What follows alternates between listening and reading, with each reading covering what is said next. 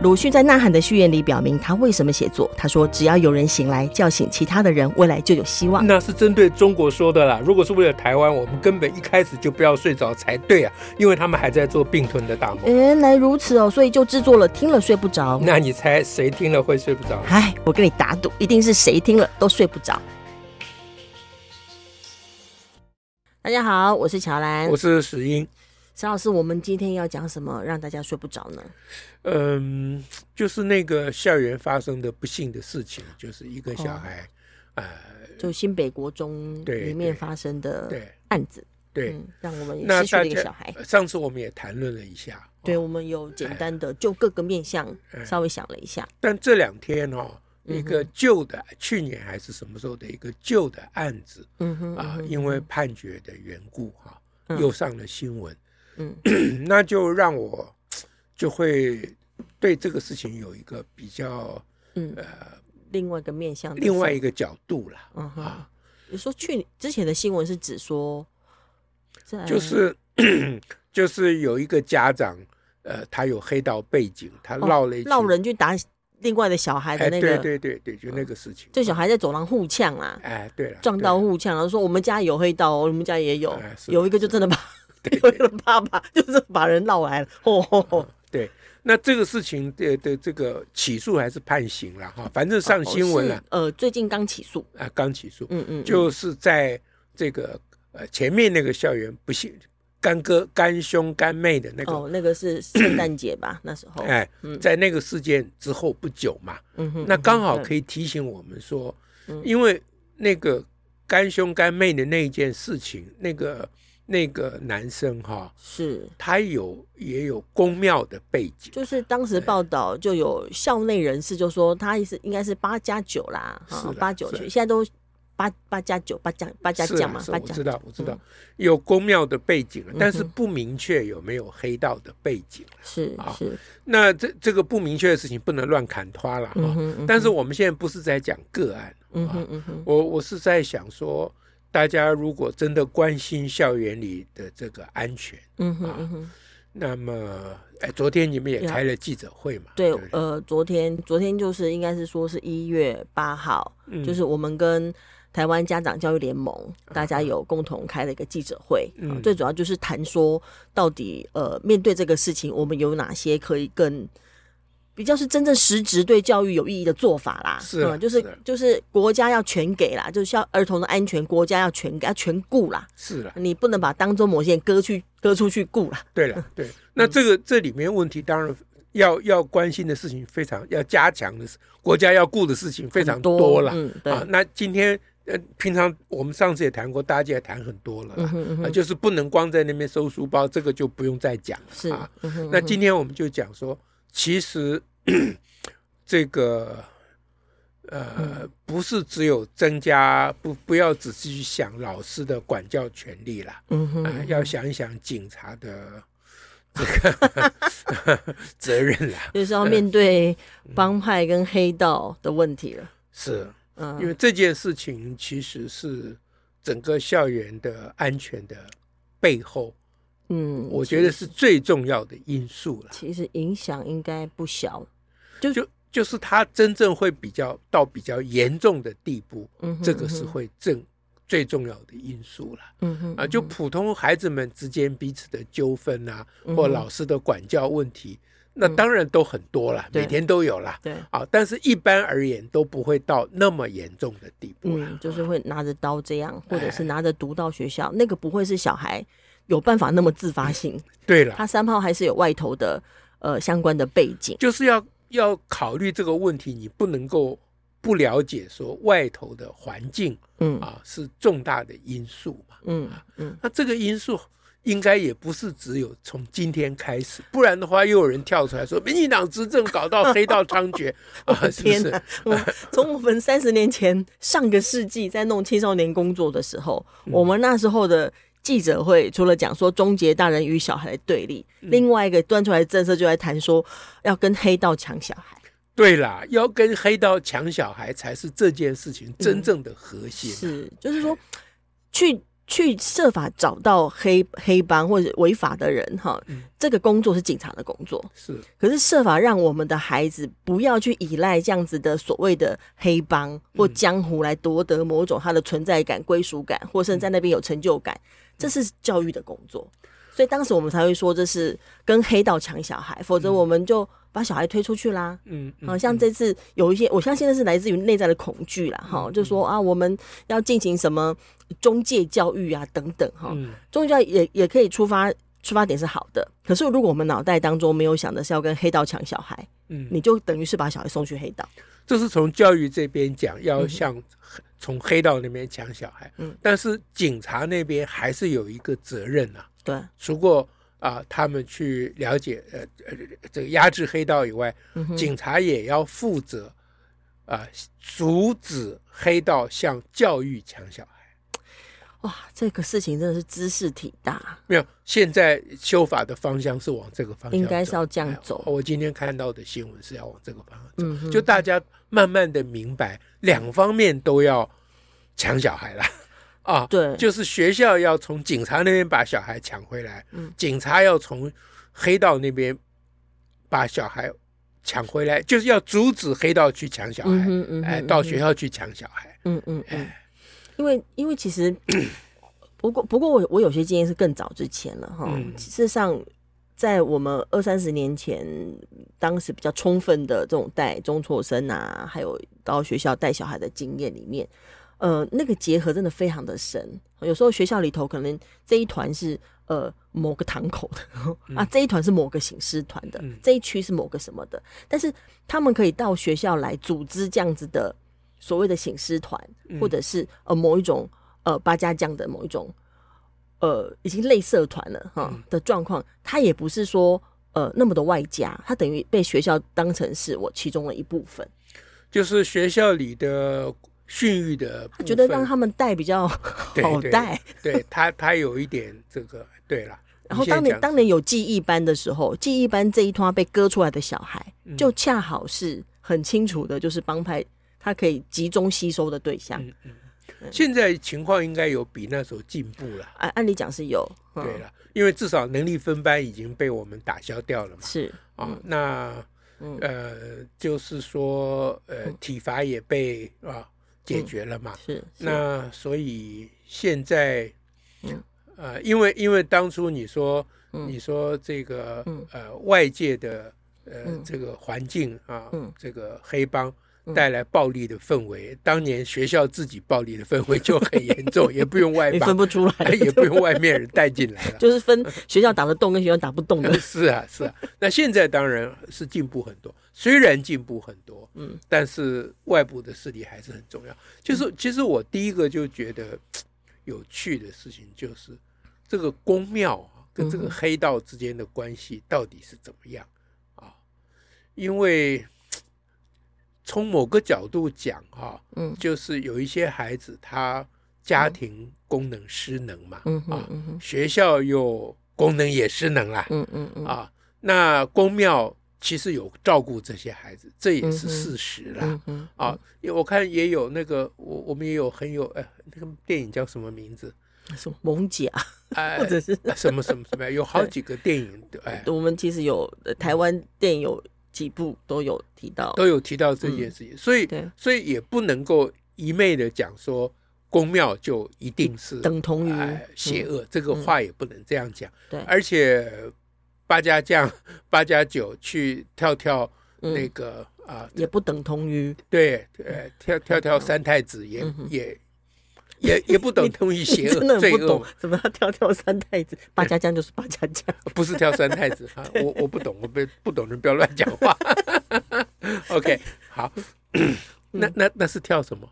就是跳八家，有八家将了，但当然也有人会包括七爷八爷吗？不一定，也也八家将有八家将，然后七爷八呃。有七爷八，有另外七爷八爷。哦，OK，好，对，好，好，Anyway，小小孩都会很知道那个花纹。哦，是了，是了，是了。那那那很多小孩在公庙得到啊照顾嘛啊，而且他觉得他也有某一种成就啊。是啊，是啊。对，当学校不能提供孩子成就感的时候，这个好，但是呢，如果公庙跟黑道结合，嗯啊，那事情就比较严重了。就是他，因为他如果是一个系统，比如说他是有公庙，嗯，他本身好说这个人他有公庙，但他同时也可能有赌场啊，嗯，他可能有另外一个什么，他们称之为公司啊，对不对？嗯嗯。那孩子可能原来接触是公庙，之后呢，有一些不错的就吸收到赌场了，OK，然后就可以当维士了。你到了维士呢，你就可能可以拿到武器，比如拿到枪，哦，等等。那那之后你就等于为这个帮派跟这个黑道给。所运用的人了，比如在某些要办事的时候，嗯、你就是在他们这个熟悉的过程当中啊，我可以找你办事。嗯，好。虽然我今天我前一阵看那个报道者的报道，我大概有学到一些新的知识，就是说有一些呃有一些帮派，他们现在用的是直播公司，哈，就不再只是公庙哈，那就直播公司，然后透过直播公司，因为呃又可以赚钱嘛，而且现在 YouTuber 啊直播大家又很夯嘛，哈，那所以也透过这个在吸收小孩。哦，所以很多小孩去当车手，他啊，对，有的会当车手或当什么，嗯、对，嗯嗯，其实现在当车手的比例真的很高，嗯，嗯。就是就少年犯罪当中，那所以他他这个他就所以刚刚沈老师提那个有一点有趣，就是说你说公庙并不一定的等同于黑帮，嗯，但是呢，有一些。帮派他就可以运用透过宫庙，嗯，先碰到某一群小孩，嗯嗯，之后呢，从中他就会可以吸取他觉得哦，可以进到我们帮派的人。数。这这让人不得不想到颜清标，呃，对吗？是的，我其实事实上，我我们我们是有近身接触嘛，嗯、就是在二三十年前，就是九二一前，呃，我们在台中县的合作带小孩，嗯、其实我们带蛮多在海线的小孩，嗯嗯，海线小孩。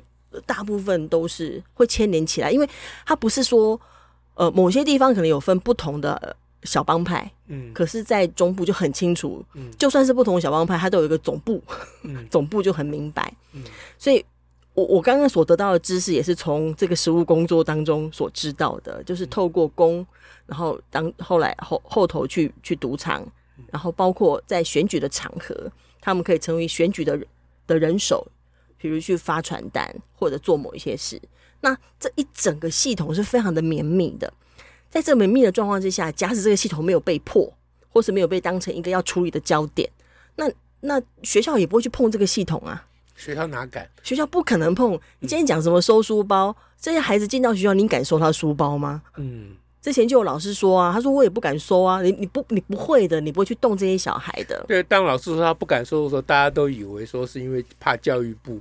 对，他们会 好像说啊，因为你教育部说不可以收书包，不是，是他们也只会收不不是这些所谓特定学生的小孩的书包。嗯，也就是这些现在被划分为特定学生的这些对象，基本上是原来在学校里头他们进行各种管制也不敢碰的小孩。嗯。甚至甚至就是等于很清楚是交给交给社会，嗯嗯，在培养了，嗯嗯。那那如果在这个状况之下，当然我们我们每次发言会提到说，学校还是有学校教育的工作，但那一块是重要的，就是说，呃，刚刚所谓的把小孩从黑道手中带回来嘛，因为这个在我们相关的经验，包括在台中县、台北县，我们都知道可以带，嗯。可是刚刚石老师所提到的。在外面的组织的绵密这件事情，这是学校真的没有办法。嗯，他就是必须有警察、有警方负起相当的责责任。你这个有非常，你你你本人呐、啊，有非常嗯这个早的经验，对不对？哎，就是学校到底托福啊，托人们教育基金会之福啊。你你的故事要讲给大家听讲。我我的故事哦，其实我。其实我先说从基金，因为那当时我们不管有就一九九四、一九九五，我们一路有几个合作嘛，哈，就是带带青少年。那时候不管在北部跟在中部的经验，就是我们大概可以花两两个多月的时间，包括在中部本来要拿枪的小孩，嗯，他会可以决定不要拿枪，嗯，甚至在将来他他更大了，我们之后几年后他都已经成家立业了，他都会提到说他当年。既然已经放下枪，他就不会再回头拿枪。哇，这这个我很感动。就是那小孩当时都被当成是心性不定啊、容易冲动的小孩。可是那小孩讲得很动人哦。他说，他就算他在黑市，在不是黑市，在夜市摆摊很辛苦的赚钱，嗯、他都不要再回到拿枪的日子，因为那个会压力。嗯、但其实亡命之徒压力很大，对。那他觉得他他好不容易跳出来，他就不要再回去。我们就带他那么一年呢、啊，因为当时我们带了很多小孩是国三嘛，就是带一年呢、啊。那个时候还要为了让他们回学校读书，因为我们劝一劝之后呢，他们都说好啊好啊，来考高中看看。嗯，为了让他们进到学校读书，我们还要动用相当的力量跟校长跟校方谈，因为他们是被主任挡在门口说。你们回来很麻烦，你们干嘛回来读书？对对对。但小孩说：“哈，我们现在已经，他们已经谈了，就要他们想要读书啊，他们想要考高中、考高职啊，是要花尽心思拜托学校让小孩进到学校读书的。嗯，而他们也很辛苦的考上高中职的夜间部，这样就是我们何德何能，我们才带他多多少时间？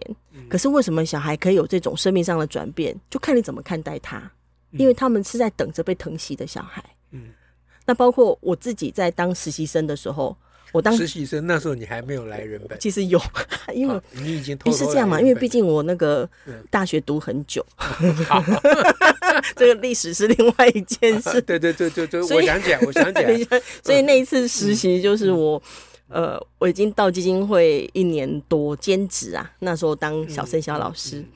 后来到我特别选了要到国中去实习，然后到辅导室，我印象很深刻啊。到辅导室，老师就派给我两个实习生啊，两两两个小孩都是国三的小孩。然后我真的很，我那一次真的蛮见识到某一些做法。我相信现在应该不会这么粗鲁哈。我那时候一一到辅导室，然后他们把孩子找来，他们先首先叫别的小孩去找那两个小孩来，嗯，然后找来之后呢，就说：“哎，那个某某某跟某某某。”你们两个 刚出来嘛，吼，在我面前哦，他们刚从少管所出来，刚出来嘛，吼。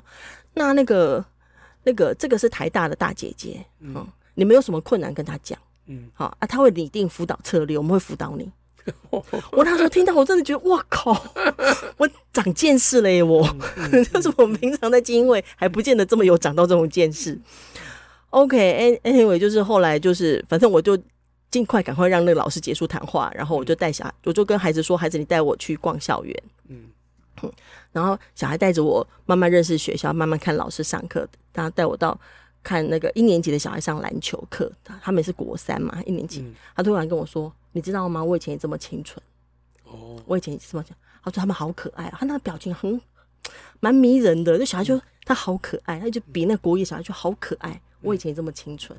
因为会感觉到他那个，他内心就是孩子感内在的感受还是很很强烈的，就是他已经走上某个被人家觉得说啊，他的是要要被辅导哈，然后有什么状况的小孩，而且进少管所，但他心里面对于当年国一的清纯的自己，嗯，他是他是非常怀念的，嗯嗯。问题是，他怎么走到走到这里哦？嗯、对，那后来我带带这两个孩子，反正就。呃，大概进行了一个多月的实习吧。那时候等于一个礼拜去一次嘛，嗯，跟他们谈话。那有一天我到学校去的时候，刚刚我我呃，我是下午要跟他们约，我是中午午休时间我就先到了。这样，我就听说，呃，我带了小孩出事。嗯，我说出什么事？说他们在厕所跟人家起冲突，拿花盆，拿拿那个拖把砸人，嗯，然后被砸的小孩送医院了。哦。我就说啊，怎么会这样？我说这么严重，我在辅导室嘛，到辅导室，我说这么严重，那现在小孩呢？嗯，那辅导室老师可能觉得我很奇怪，怎么问小孩在哪？在在学务处啊。嗯，我说哈，我说小孩做这种事情，我们不用跟他谈吗？嗯，我第一个反应是这样，嗯，我会认为说这小孩做这种事，我就要跟他谈呢。嗯，辅导室要接手啊。但是辅导室他他会觉得我，他他觉得我奇怪，当然是训导处、学务处接手啊。嗯，我就去学学务处门口看，所有小孩排一排被骂。嗯。那我那时候急了，我心里想说，骂他有什么用啊？我就是要好好的跟他谈，了解他的状况，而且我要，我希望小孩面对他自己做的事。嗯嗯。那辅导师告诉我说，谁都不可以带他们出来，只有导师可以。嗯。我还去拜托导师。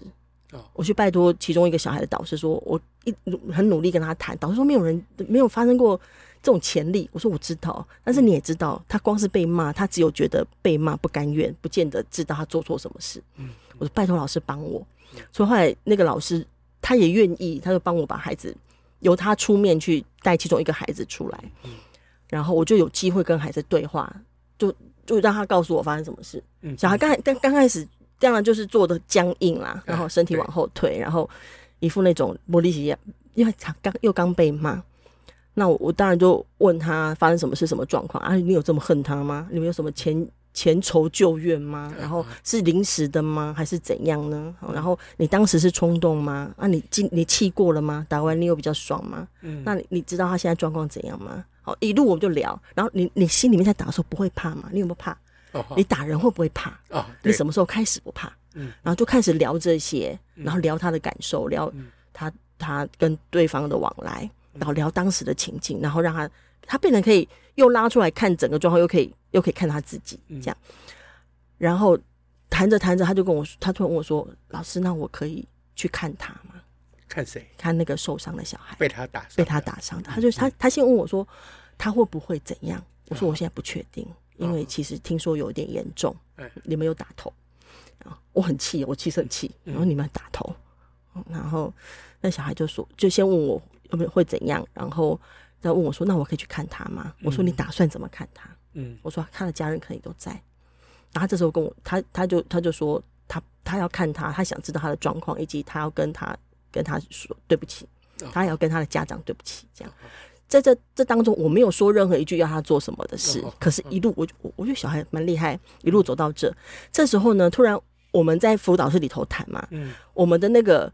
呃，谈的房间的门突然被打开，有另外一个老师，我知道他是比较应该是辅导组长，突然打开门看我们，嗯，我就想老师什么事吗？他就跟我说了一声说没有，没什么事，然后就把门关起来，嗯，那我就继续玩跟孩子的谈话，谈话完就说我会跟辅导师说你有这个想法，我说我没有办法，因为我不是学校的人，我没有办法呃跟你一起去，呃必须有学校，但是我把这个事情告诉他们，让他们可以呃帮助你可以去跟这个。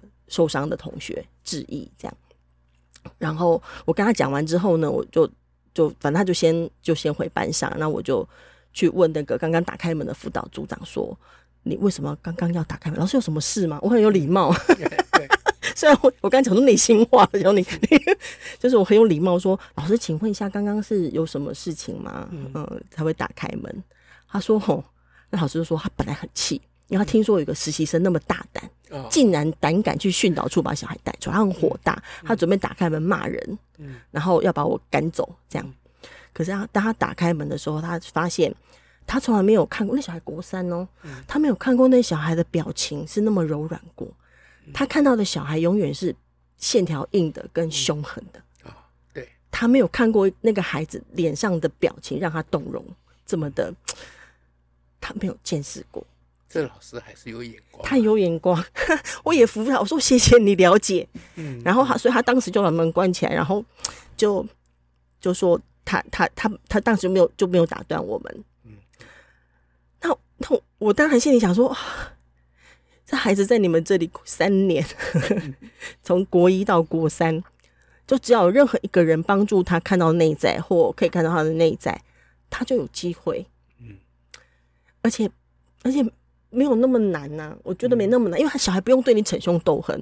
我都很记得，说我一开始第一次跟这两个小孩接触，然后我跟辅导师说，辅导师老师问我说：“哎，状况还好吗？”我说：“还不错啊，小孩蛮有意思的，带我绕校园，然后谈一谈。”老师不断告诫我说：“你不要看他在你面前看起来很好哦，他在外面很凶狠。”不断告诫我这件事，我就心里知道说，大部分的老师心里面就想着他会很凶狠，我就说他不用对我凶狠啊。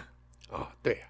他去外头跟别人凶狠，那去外头凶狠，我知道会，嗯，但他没有必要，我也不会搞到他对我凶狠，嗯，我不担心这件事，我也没有傻到认为说孩子孩子在我面前是柔软的，他在外头不会逞凶斗，我没有那么傻，对，但是我知道他不不用在我面前这样，因为他不用在我面前盯成那个样子，嗯，那那为什么为什么这些案子出来，我都胆敢去说某些话？因为我心中都有存好几个小孩的样子啊，嗯。